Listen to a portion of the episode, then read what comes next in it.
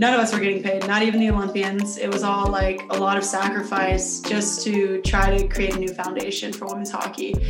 It feels good because like, you know that as an athlete, you are a leader and that like your words carry a lot of weight, especially like if you're going through something as hard as this. I've dealt with mental health since I was 14 years old, depression, anxiety. What's up, y'all? This is your host, Natalie Allport, and welcome to the All In Podcast. Today, we have Reagan Rust, a former D1 hockey player, currently playing pro hockey overseas in Sweden, and the founder of the Female Athlete Society. In this episode, we talk about what it's like playing overseas, her background and how she even found hockey at a young age, how she then played and traveled very far distances to get to the prep school level and then get to D1 and then going pro. What it's like as a pro female hockey player in this day and age with the new leagues, but also the same disparity between men's and women's hockey. We get into some of the details between the professional women's hockey leagues that we see in North America versus the leagues that we see overseas. We also talk about athlete mental health, social media, and some of her own practices with dealing with these things. So without further ado, let's go all in.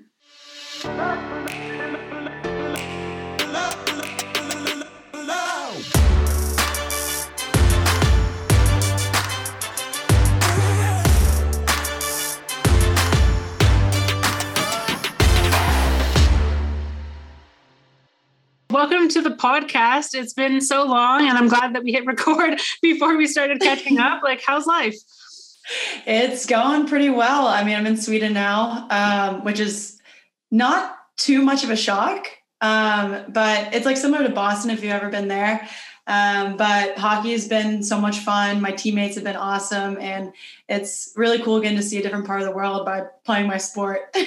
Yeah, that must be so cool. Like I mean, I would die to go to some of those like northern countries. It looks so awesome. And what about it? Like, why is hockey so big there? Because I have like a friend locally that I played hockey with too. And I don't know if she's in Sweden or Finland, but it seems like there's a good culture there for women's hockey.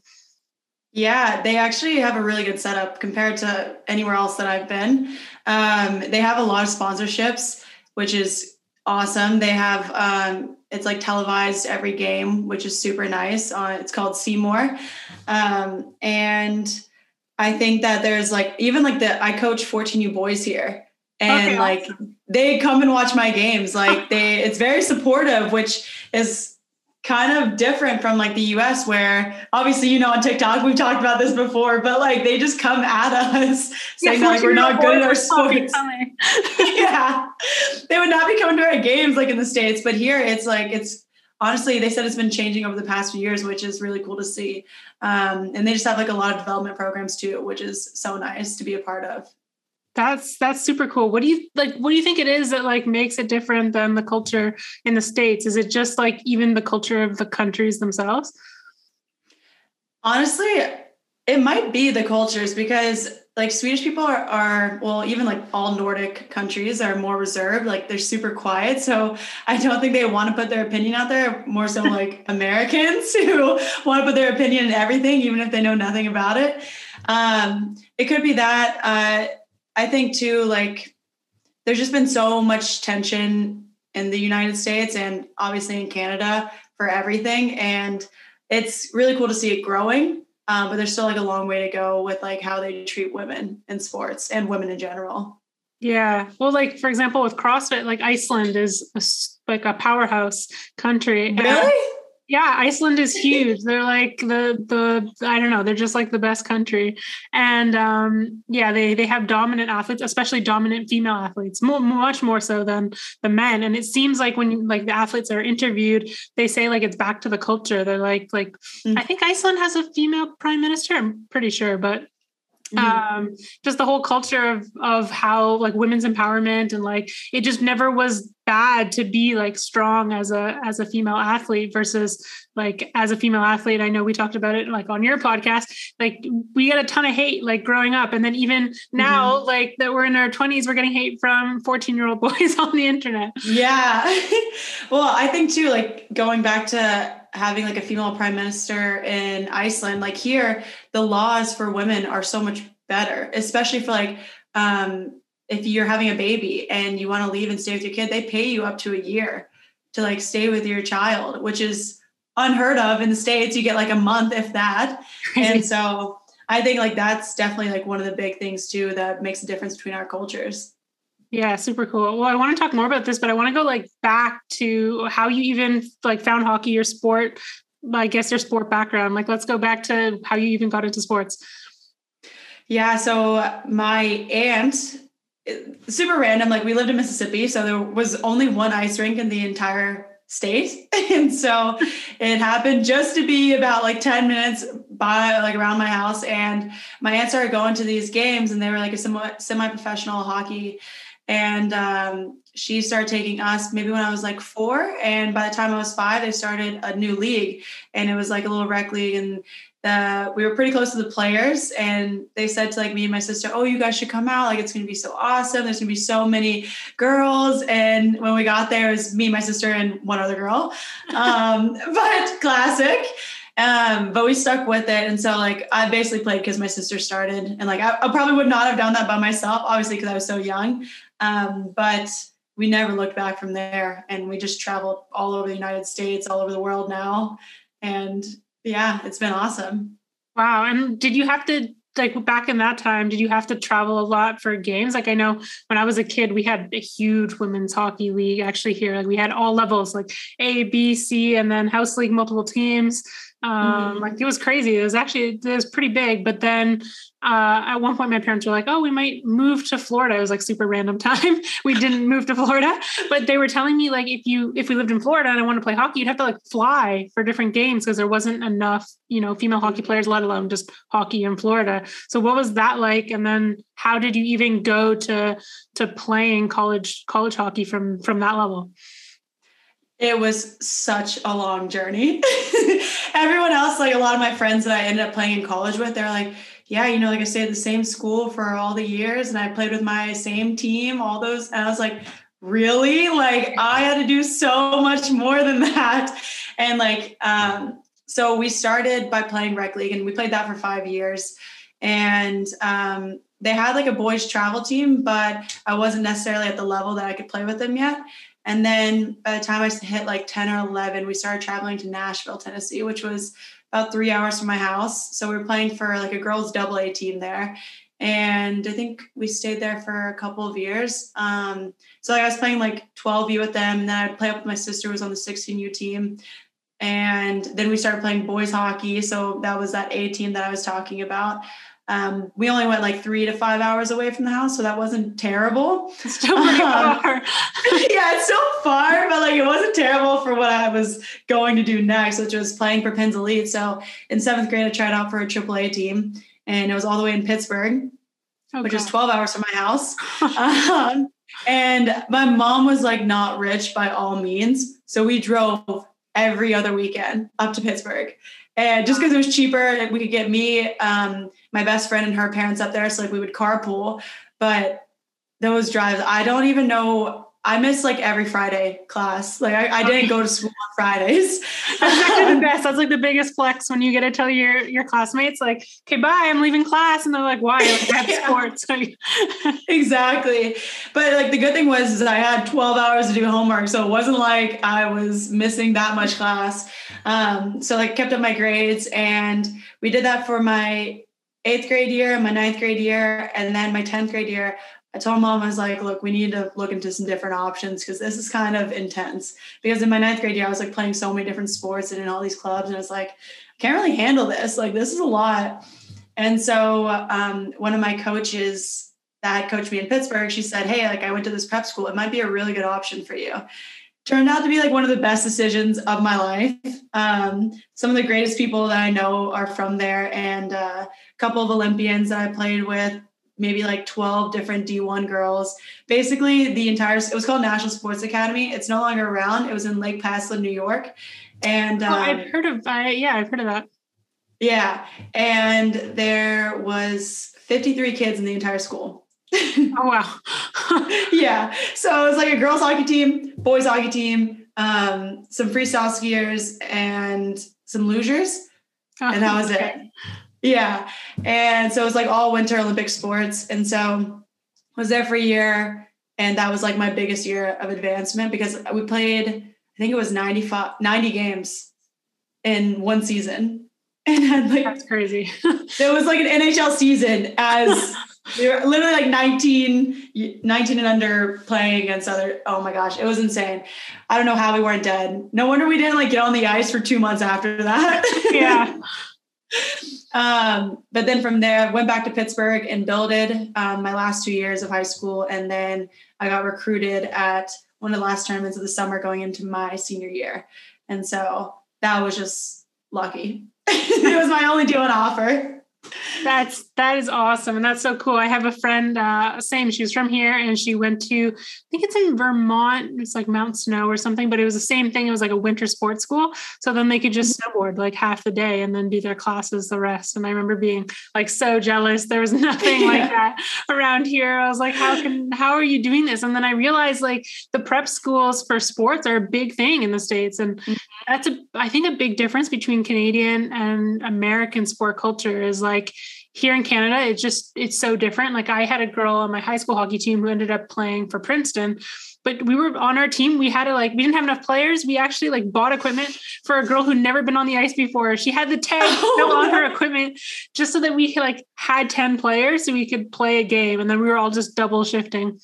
And it was just so crazy. Insane. So I always wonder, I'm like, how did she get recruited? Like, how do people find these people up here in Canada who are playing with people who have never played before? It just blows my mind. But in the States, you guys have, those prep schools and some of those opportunities. I guess it just built up a little bit more from a younger age.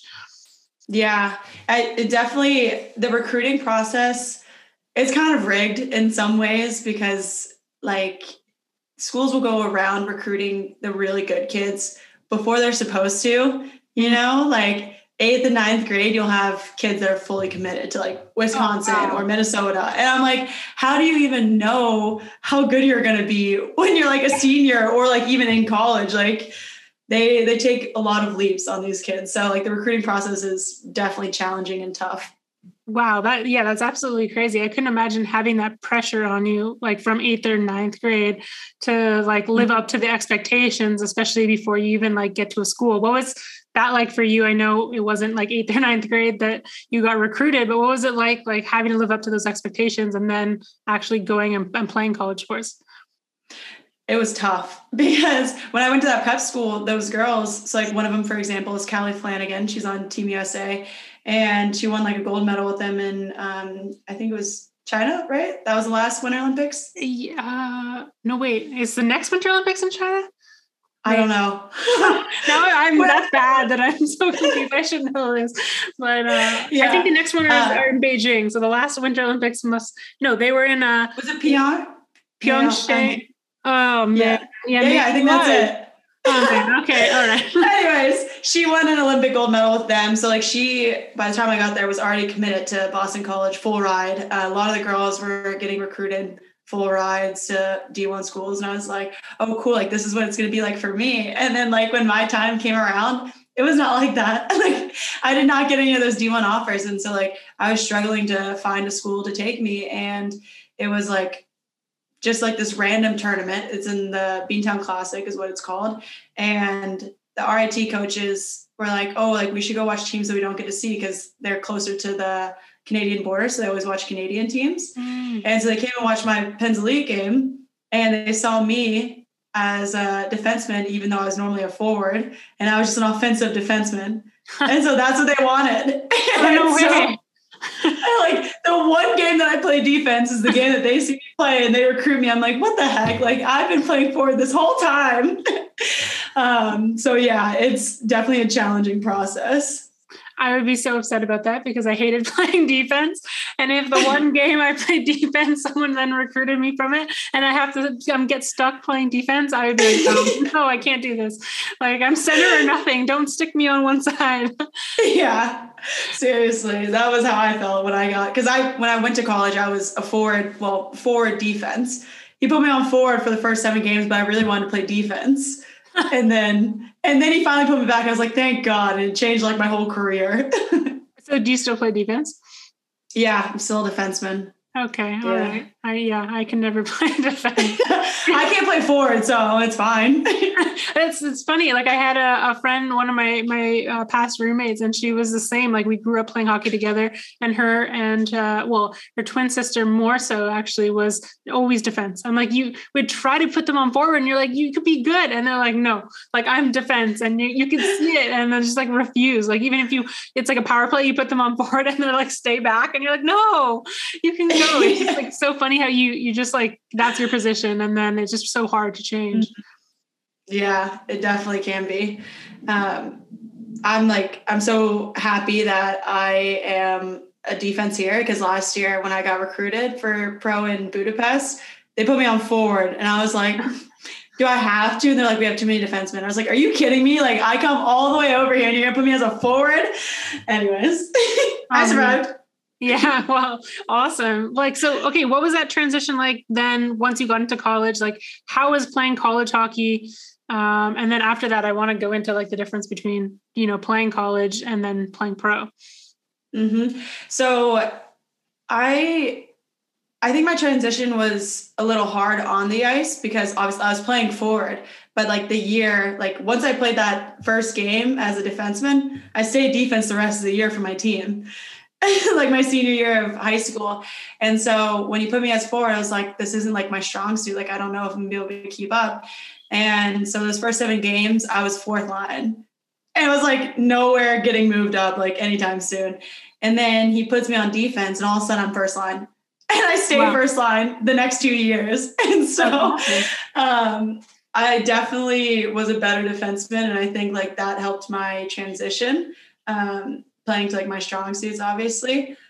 But like even the difference going from RIT, which was like in the CHA, which we kind of consider like it's a league where you have to grind it out. There's skill, but it's like more like hard work than anything else. But then in the league that I switched to, which was Hockey East with Boston University, that's skill and speed. Like these girls are really good. Like obviously the captain of Team USA played for Northeastern.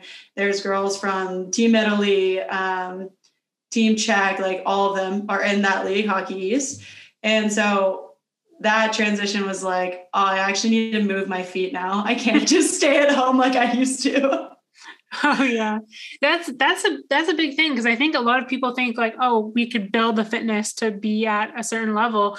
But if you haven't had the experience with the skill and like the speed of the game, it just, you take a couple of years off and it's going to be so hard to get back into it. Like, I know I played, like I had it when I started snowboarding, I had to stop playing hockey, but then I played like beer league hockey a couple years ago, just in the summers, but we had like a lot of Div 1 players who would come back, and that's like, it was like the top league, but we had no coaches. And they were all like, I was like the only person on the team who didn't play like hockey in the States.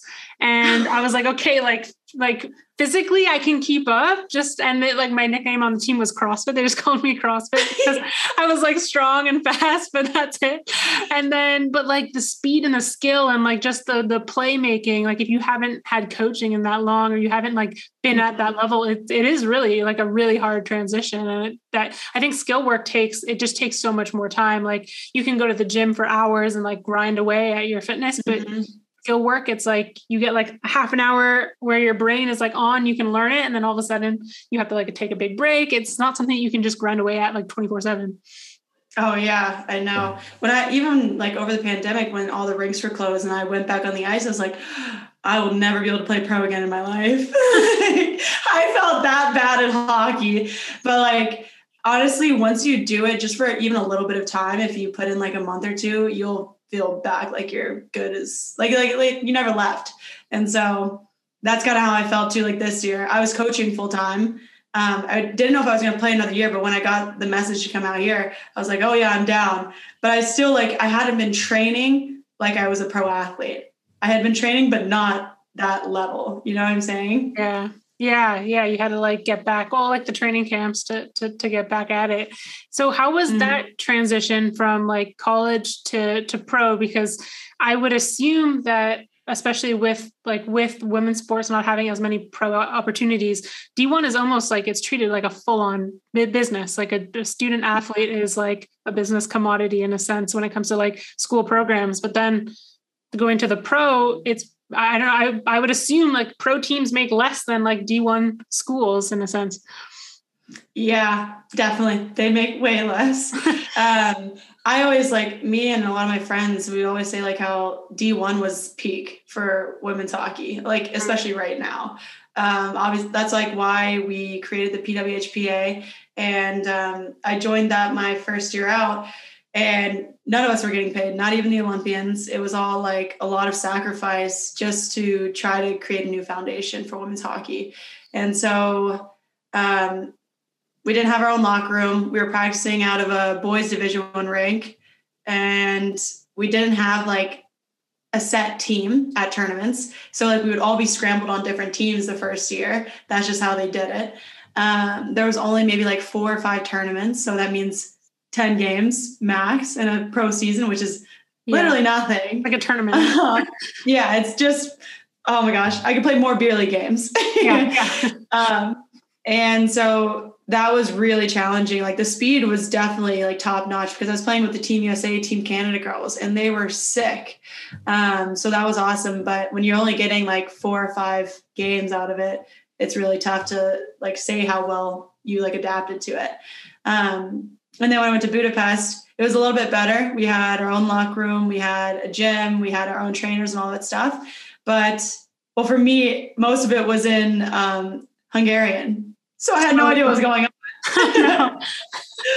on. But, like, I think it was a step up. And because, like, they had more support from sponsors and everything. And I think here in Sweden, it may be, like, maybe not be, like, the top for skill.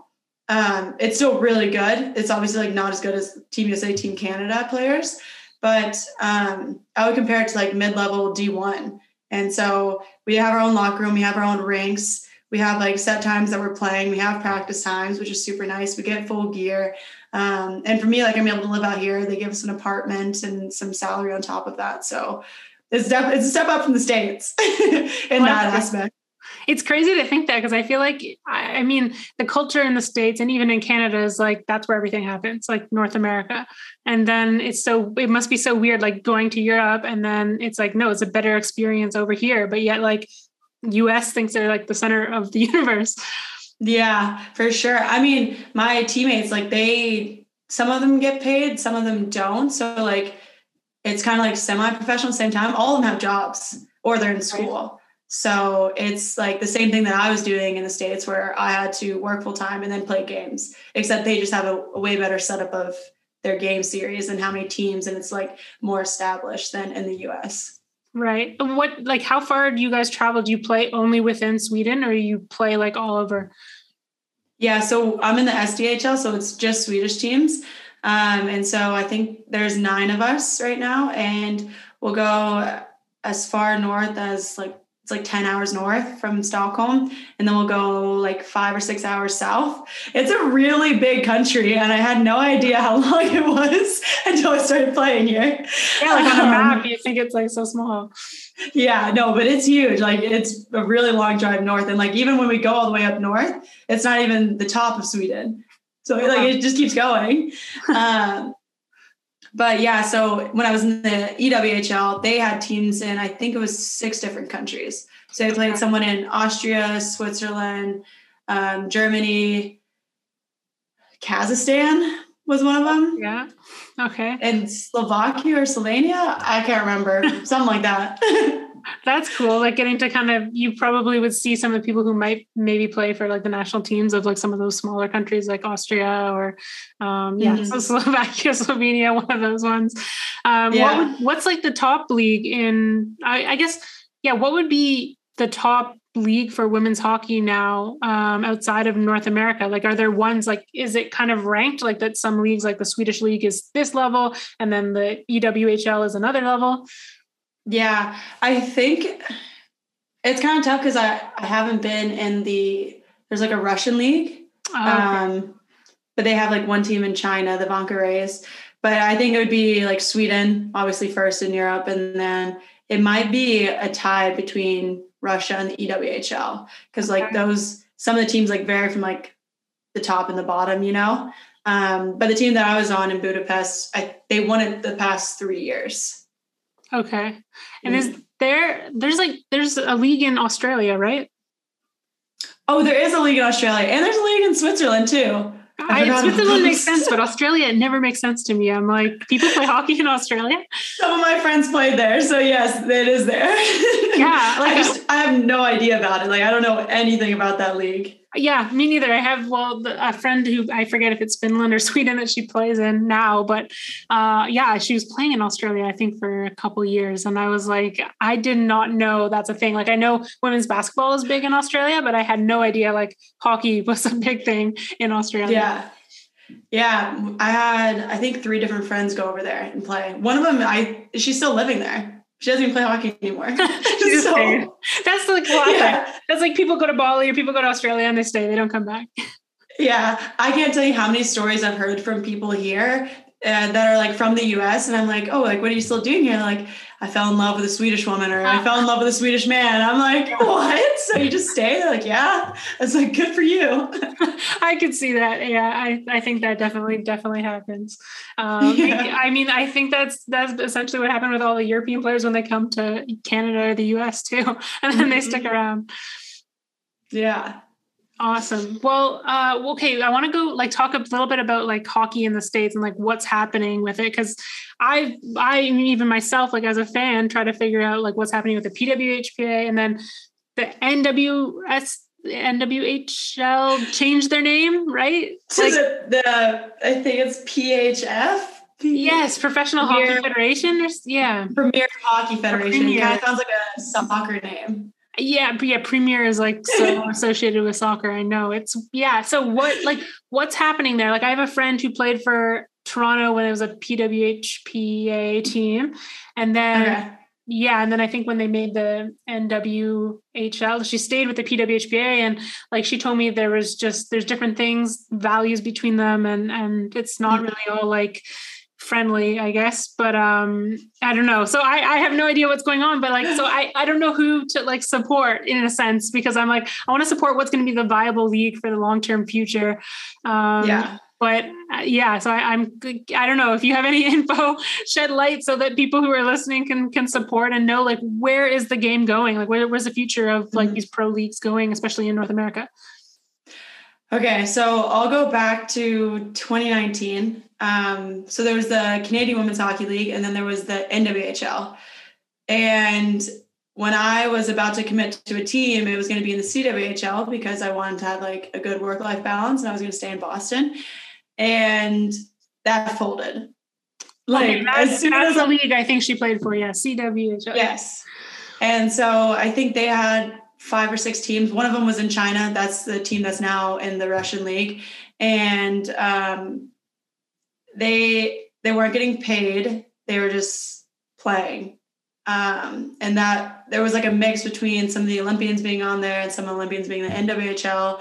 And so the NWHL was paying players, but there were rumors that those players weren't actually getting the money that they were promised, whether it was from jersey sales with, I've heard stories that it's you would get a percentage, but you would only get $7 of a $110 jersey. Yeah. And so that's kind of rough.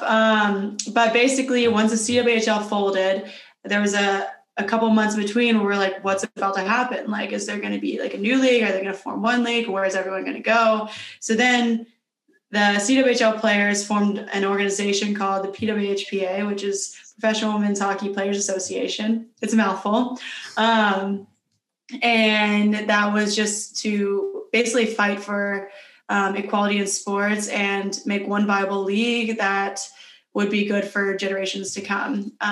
And so with that, I said, okay, I'll join because all my friends were joining it.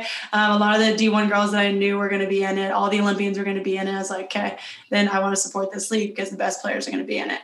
And so there was kind of backlash from the NWHL and all that stuff. Lots of drama for no real reason, which is usually the case with a lot of things. Yeah. But so they had the league. They said it was going to be the Dream Gap Tour, and so we weren't going to be paid, all that stuff. And so basically all the Olympians were in there. The NWHL was happening, and then the NWHL didn't have the best players, so people were why should we support them? And then they were like, well, maybe how can we support the PW if they don't even have like a full season? And so it's been like going back and forth where the people at the top of both league and or organizations have been trying to figure it out, but can't come to terms. And then basically the NHL said that they would not support any women's league until there was only one women's league. Mm. And so right now, the biggest issue is that all the resources are split. Yeah. We don't get the backup from the NHL, which basically if the NHL were to sponsor teams, it would go somewhat like the Buffalo Buttes that were in the NWHL. The Bagulas said that they would sponsor them. And so they got all gear. They got their apartments paid for. They got part-time jobs. They got, they played out of the Buffalo Sabres practice rink. They were on billboards, like side by side with the NHL players. So like people actually came to the games. They knew who they were. And like, they were kind of a big deal in Buffalo. And so like, that's somewhat what would happen if we made one league. That's what they say anyways, right? That we would have that.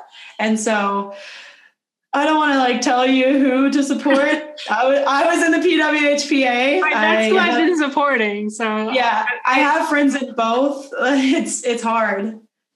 Yeah, it's super confusing. Like I've been supporting the PWHPA and and then I'm just like, okay, but I see that the other, well, now the PWF or whatever, PHF, yeah, is like, you know, growing. But then I'm like, oh, but I'm supporting the PWHPA, like, cause yeah, I think the idea is you don't want some league to grow and fold again, because it's going to look bad for the sport if it just folds again and people supported it. And then are you going to win those people back? And like you said, if the best players aren't playing there, then people are like, okay, well, why will I support it? But then on the other hand, if they're not playing all the time, then how do I even like follow this league? So it's just so inconsistent. And it's like, it's super hard, but I do understand it's like the timing of it. It's like, you got to have the right league at the right time and it's going to be the one to grow. And it seems like, for example, with the WNBA, like that's a good system where the NBA like supports their sister teams. I think it makes sense with the NHL, but I had no idea that they were like waiting for that one team or that one league to happen. That kind of sucks. I wish that they would actually like make some sort of step up or investment themselves. Rather than just wait to see. They're like, oh, you guys fight it out and then we'll like help whatever one. That's just a way of them saying they're going to help without actually really like investing in the start. Yeah. It's, believe me, it's super frustrating, especially to be like a player that feels like they could help mend the relationship. Like there's a lot of us that were like, we don't care what league takes over. We just want one league so we can actually make money. And so it's like, we don't even understand why we're fighting against each other, even though like they'll say like we're not fighting, but like there's obviously tension. And so that's the most frustrating part. We just want one league that makes sense and makes it viable for everyone else. That's the most unfortunate part of sports, is the politics that go on behind the scenes of like the business of it that then tarnish it for like the players who actually want to play, where it should be everything is serving the players and what's the best interest of the players. It was something similar like when I was on the national snowboard team, like whenever they would announce more money from the government going into like Olympic sports and national sports, I was like, we don't see a dollar increase of that. Like it goes to hiring more people in the office and like having, and that's something that like people don't recognize. And it goes on behind the scenes of all sports. And it really should be that it's like the athletes first. And then if you can support hiring more, more support staff around that to like do other things. And totally. And obviously it's a business. You're going to need marketing people. You're going to need operations people, like whatever. But yeah, having this bureaucracy, it just like makes everything so much harder. Yeah. I'm like, that's one reason why I went overseas, was because I was like, I've already been in the PW. I feel bad switching to the NW, but like, what if both of them don't work out? Like, whatever, I'm going overseas. I don't want to deal with this drama. That's what I said. Yeah. You guys do get out again. And then once there's one league, I'll come back. Yeah, exactly. Well, hopefully that changes. I mean, yeah, it has been hard. I felt the same thing with the PW. Like, I'm like, how do I follow this? There's like this, the secret gap tour, but I'm like, I don't understand, like, this isn't a league. And then it's really hard to follow. I, yeah, I hope that something comes together and people can come together and sort something out. Because I think it's growing, and I obviously the growth of women's sports, like we've seen investment is happening, but it's hard for, I think, companies to invest when there is like those two kind of leagues, and they don't know which one to support either, just like how the athletes feel. Yeah, I mean, it's kind of like here even in Stockholm, for example, there's multiple men's and women's hockey teams, but there's also other sports, and so everyone is like fighting for sponsorship deals. And so like, there's some companies I'll be like, nope, we're not going to sponsor any hockey teams here in Stockholm. Like for example, up in Luleå, which is one of the best teams in our league. I think the guy that created Minecraft, he pours money into their program. And like, he helped redesign their rink and like has this whole light system that's like worth millions of dollars, like super crazy. And like, they can actually live pretty good because they have all those sponsors and like nobody else fighting over them. But like whenever you get to the States, there's two people fighting over it. It's like the same exact thing. It's super hard to choose. And like, even I, as like a player, it's hard for me to choose. Yeah. Oh yeah. I can only imagine. It's like it's just like one of the dark sides of sports is just the politics that go on behind the scenes. And speaking about like dark sides of sports, another thing that I know you advocate a lot for it is athlete mental health. Like what have you been thinking about like kind of the past year or two where it's really come to light, I guess, or become more part of the conversation, is athletes' mental health, especially with the past Olympics? Yeah, I'm honestly so grateful that people like Simone Biles and Naomi Osaka have been speaking out, and even like the male players, like Kevin Love's been speaking out for like years on end. And it feels good because like, you know, that as an athlete, you are a leader and that like your words carry a lot of weight, especially like if you're going through something as hard as this. I've dealt with mental health since I was 14 years old, depression, anxiety. Even PTSD whenever I transferred schools from RIT to Boston University. And it really doesn't get easier. You kind of just get stronger and like you learn how to deal with it better. But I would say even like over the pandemic, so tough, like dealing with lockdown, not being able to talk to people, like talking through a screen's fun. It's definitely like the second best option, but in person is so much better, just like feeling that connection and like the energy from people. So like I struggled with like depression once again, even this year. And so I think it's super cool now that like how many schools are giving opportunities for their athletes to come forward about their mental health and like not holding it against them.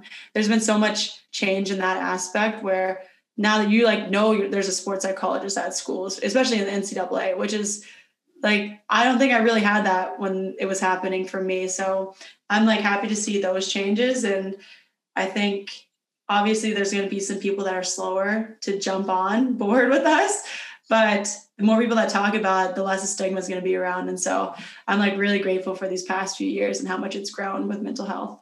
Yeah. And I think also like the pandemic, more people have understood like what it feels like to deal with some of these mental health stuff, because a lot of people who said like, oh, like depression's not real and all these things, then the pandemic happened and they realized with this lack of community, just like maybe they lost their jobs, like whatever happened, they start feeling that. And then you can really relate. I think that was like, that's like a big one for me is like when people would share like suicidal thoughts or depression. And when I was a kid, I was like, I don't understand. Like that doesn't make sense. And then when I went through depression, I was like, it is like, I completely understand. It is so easy to like think those thoughts and like, you're just not yourself. Like you're not the same person. And then it makes you like, I guess it's easier to empathize with people moving forward from there. Like, unfortunately, because I don't wish that people have to go through it to be able to empathize with other people. But I do think that the pandemic has at least helped other people kind of come together who have dealt with it and like understand that it really can happen to anyone, no matter how much money you're making, like external success, like none of that stuff actually like necessarily makes a difference. In fact, it can add to like the pressures to, and the guilt of like going through it. Yeah, for sure. And we've even seen like on social media, like social media isn't real. And I'm so glad that people are like putting more stuff out there. Like, for example, Victoria Garrick talking about body image.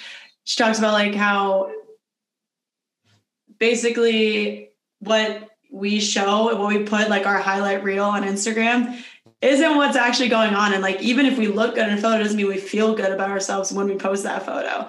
And so I think that's been a big thing for me, is like trying to step away from social media on like that front, where I post for other people. Now I just post for myself, which is like such a freeing feeling, not to be, you know, tied down to being scared of what people will think about me. Cause that like caused a lot of my mental health issues, was just like how other people perceive me. And I think that's like, it's super normal, especially like we see a lot of teens who fall into that too. And they're like posting what they think that other people will like, or like, oh, everyone's posting this, or like my friends are doing this, so I like have to pretend that I'm like this too, or whatever it is. But I think like social media has magnified that, because it's also in real life, like as a teen, you just want to fit in. And it's all, I think it also goes back to like why 14-year-old boys in the States hate on women's sports.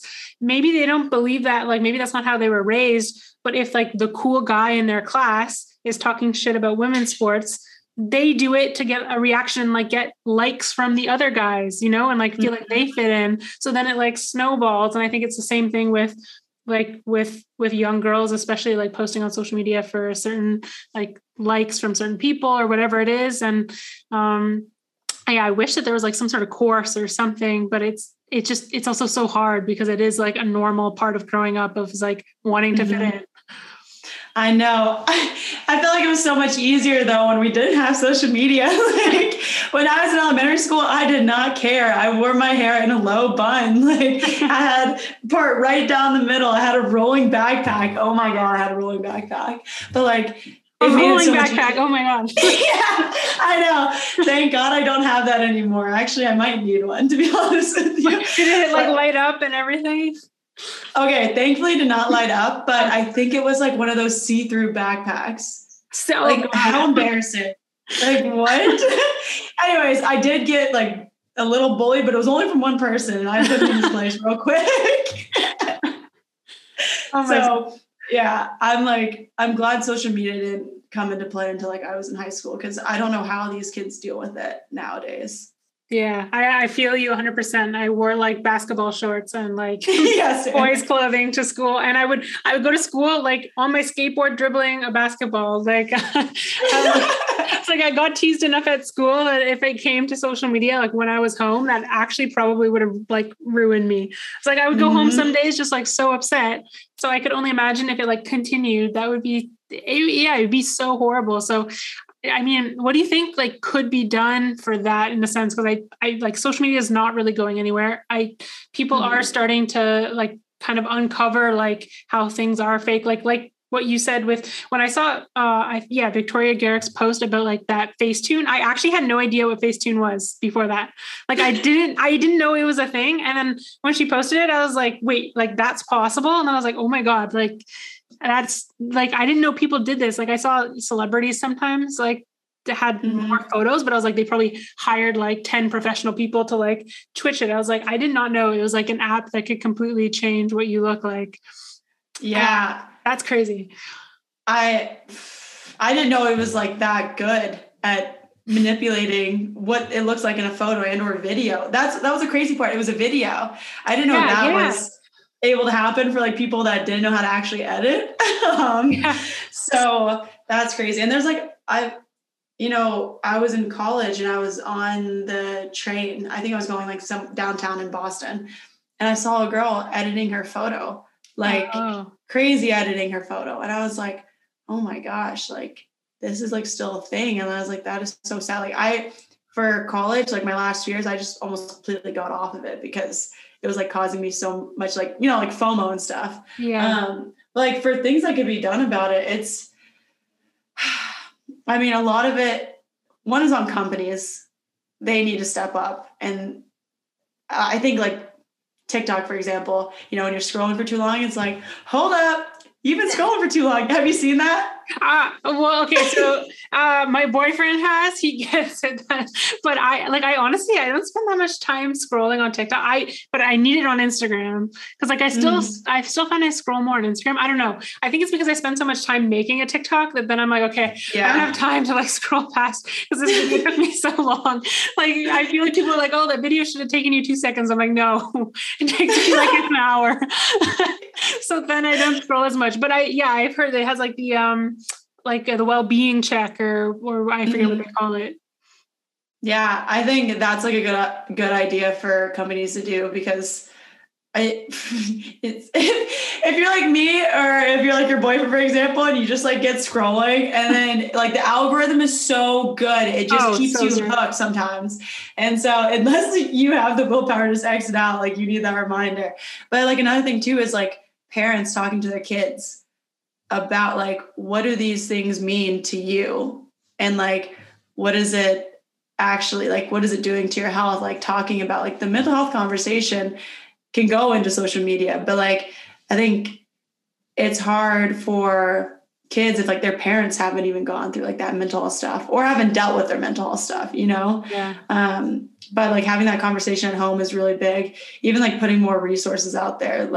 I don't know, are there any studies on what social media can do to mental health? Because I hope there are. There are. There's some it's hard to study because it's subjective, right? And how can you really check everything that someone's scrolling, and then how much time, and then how they feel without a live time brain scan of what it's doing, I guess. Yeah.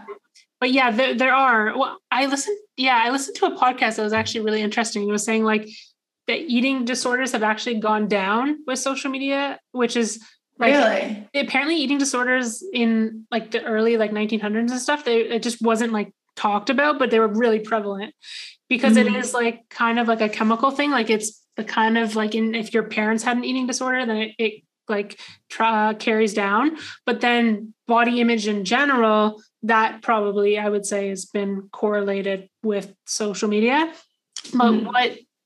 But that's hard. It's hard to study. How do you put on a ranking, what your body image is?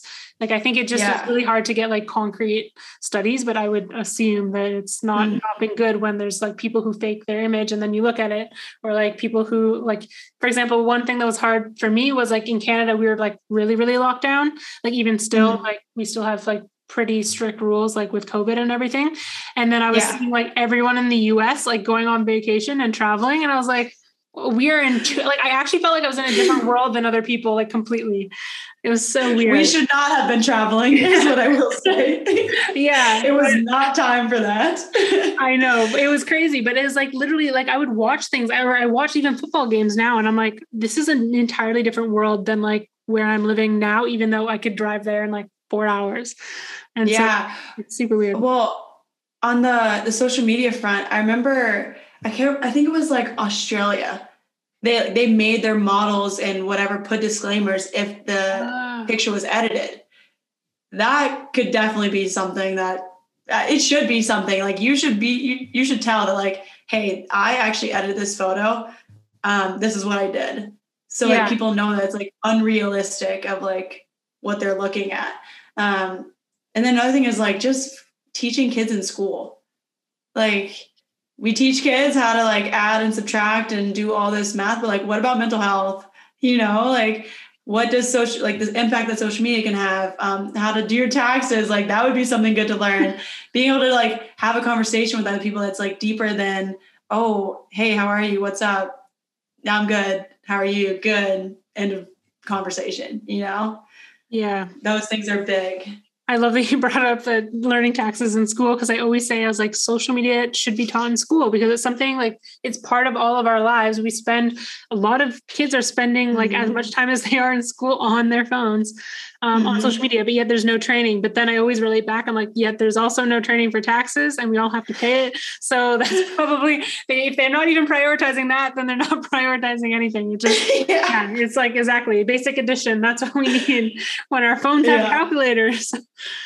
Exactly. Taxes were the hardest thing for me. Once I graduated, I still can't do it on my own. I always mess it up. Oh yeah. I hate it. I studied business, so I had to take tons of accounting courses. And I I'm like, no, I hate it. I have no idea. It was so funny. It was like one time in a marketing class, I had this, someone who was like an account, I don't know, they were an accounting major or something. Mm-hmm. And we were doing a group project and they were like, they just did not understand marketing versus it was like the easiest marketing class. And I was like, I just don't understand accounting. And I was like, wow, like people's brains are totally wired different.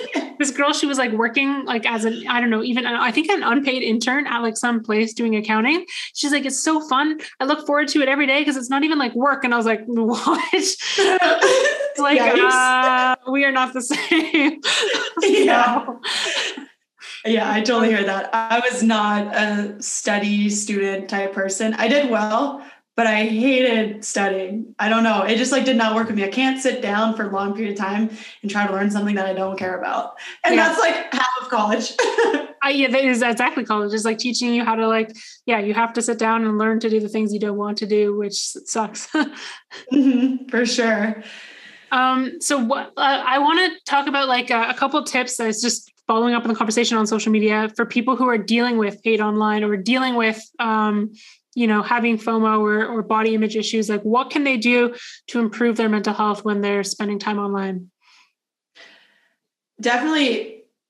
This is like counterintuitive, but like get offline and like talk to your friends. Like the people that actually care about you would never say those things that other people are saying. And I think it's like a good realization to know that the ones that are saying that stuff about you actually just feel bad about themselves. That's the only reason that they would want to bring someone else down. Like nobody just throws out negativity unless they're feeling already negative.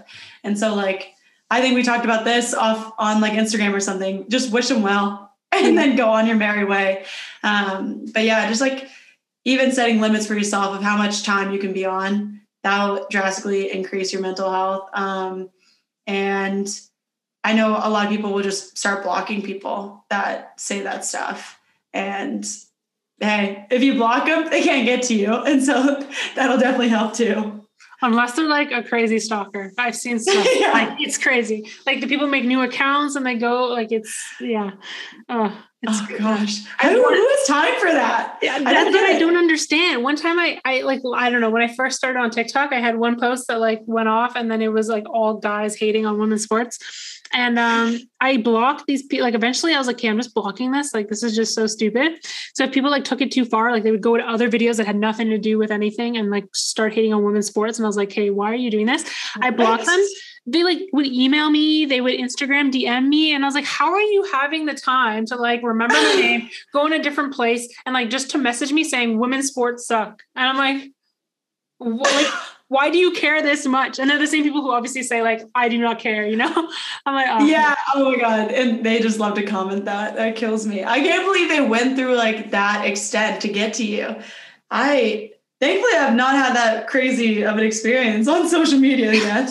Well, people are crazy. There was Val Whiting. She's on TikTok. I don't know if you follow her, but she like empowers. She's a former WNBA player. And her whole account is like about uplifting other female athletes. And I had her on the podcast and she told me that she got so much hate and she's like 40s, like she's older, like she has grown up kids and everything. And these like teen boys were hating on women's sports so much that they called the cops on her house. Like they actually like completely, like it became real in real life. Like it was crazy. How did they even know where she lived? Wow.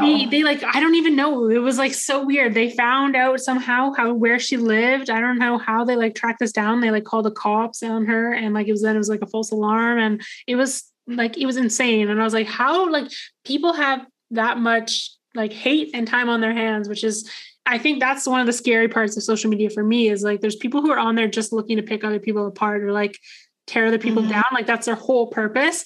And it can be like really scary because they could actually do something that affects you in real life, or like people who's like an athlete who makes money off social media or to support their career. Like someone can like just be a hater and like ruin stuff for you. Like they could somehow try to spam your account to get it taken down or like report you. That actually happened with that women's sport video. These guys kept reporting me. So then my next couple videos, it took like TikTok, like a day to review them. And I was like, this video has nothing to review. What? It was like, wasn't posting because my account had so many reports just from these guys who like all decided to because I posted about women's sports. It was so crazy. Oh my God. Wait, that's probably happened to me because I've had videos that were under review and I had no idea why. What the heck? Yeah, maybe. I mean, yesterday I had a video under review and I was like, why? But then it was like, it had a picture of me snowboarding and then it put professional, don't do this. Like, this is dangerous activity or something. And I was like, oh, okay, that makes sense, I guess. But then, there was like anything I posted for like the next few days, it was like always under review. And I was like, that's super weird. And I was like, I for sure has to do with these people. So that's why I started blocking people. I was like, okay, I need them gone. Oh my gosh. I've only had stalkers in real life. I don't know if that's a good thing or bad thing. But no, I think at least they're online. I don't know. Oh God. I got through it. We're good. I'm alive. I'm in another country. Oh no. Wait, what happened? I'll just give you like one, for example. There was this guy that was in my business class in college, and like we're in like a group project together. And so I talked to him so we could do our projects. And I was like, oh, like I have a game night, you should come. Like not thinking anything of it. And I was like, oh yeah, they're going to be auctioning our jerseys off. Like you can buy mine for $300. Ha ha ha. Oh, no. And I was like, we're all broke. I thought we were broke college students. And so it was a joke. And then he showed up and he bought it. And it gets a little bit longer. I don't really want to go into details, but basically he wanted to burn my jersey after I didn't want to go on a date. So oh God. Made for an awkward rest of the semester and year after that. So yeah, that is super, super awkward and also super creepy. And that's crazy. Okay. Last few quick fire questions. What's I guess maybe three things that you do to take care of your mental health as an athlete? I go for walks. I actually dog sit, so I go for walks with that dog. Oh, that is so cool. Yeah, he brings my mood up a lot, so I'm thankful for him. It's a Rhodesian Ridgeback, by the way. I'll just put that out there. His name's Aster. He's super sweet. And then I call my friends often. Yeah, that helps me a lot, just to remind me that like I have people in my corner. And so I've been catching up with a lot of people this week because it's been really dark here and I really need that extra boost of light. Yeah. And then like just meditating and writing, that really helps me too. So I will meditate in the mornings and it like helps clear my head, and the writings help me put my thoughts onto paper so I don't have to have it up in my head. Love that. The last two questions I ask every guest. The first one, kind of maybe your answer will be similar to the one that you just gave, but what's out of like all the daily habits that you have, what's that one biggest game changer for you? Coffee. Okay. Awesome. If I don't have coffee, I cannot function. I don't even need the caffeine. I just need the taste of coffee and like just to drink it. It's a routine. The same. I've been on decaf. But like making a flat white every morning, just like a routine, and it tastes good, which is crazy because as a kid, I was like, oh, I need the caffeine for like, I don't know, work or something, but I hated coffee. Yeah. Now it's like, I'm drinking decaf. I don't understand. Yeah. I love the taste of it. It's great. I actually, it's like 5 p.m, but I have a cup right here. Well, that's awesome. But that's the perfect part about like, is it decaf or normal? No, this one's normal, but I also go to sleep, so we're good. Okay. My grandma's like the same. She's like, it's 9 p.m. She's like, make me a coffee. I'm like, Grandma, you will not sleep. She's like, no, I will. I'm like, I don't know about this. Okay, last one is picture yourself. You're like at the end of your life. You're looking back on everything you've done. What's the impact that you wanted to have made? I hope when that time comes that I'll have impacted the lives of over 10,000 female athletes. And helping them get to college, being there for them, being a mentor, whatever it is, I just hope that like I can help female athletes in their journeys, and I'll be happy with that. Amazing. Well, hopefully you've reached some through this. And then I know you also run the Female Athlete Society. So like, where can people find you and the Female Athlete Society as well? I think the best way would be through Instagram. So ray.rust, and then Female Athlete Society has its own too. So at Female Athlete Society, and DMs are always open. So feel free to reach out. Awesome. Well, thanks so much for coming on. It's been great to catch up. Enjoy your evening, I guess, evening coffee. And thanks for having me. It's been great. Hey, I think that the greatest gift in life is presence. So thank you so much for gracing me with your presence of tuning in to this episode. Now, something that I would appreciate a ton and would help this podcast keep growing is if you, one, take a screenshot of this episode and share it on your social media so more people can find the podcast and hopefully we can help impact more people. As well as number two is if you can leave a rating and a written review. That means so much. And once again, thank you for being here.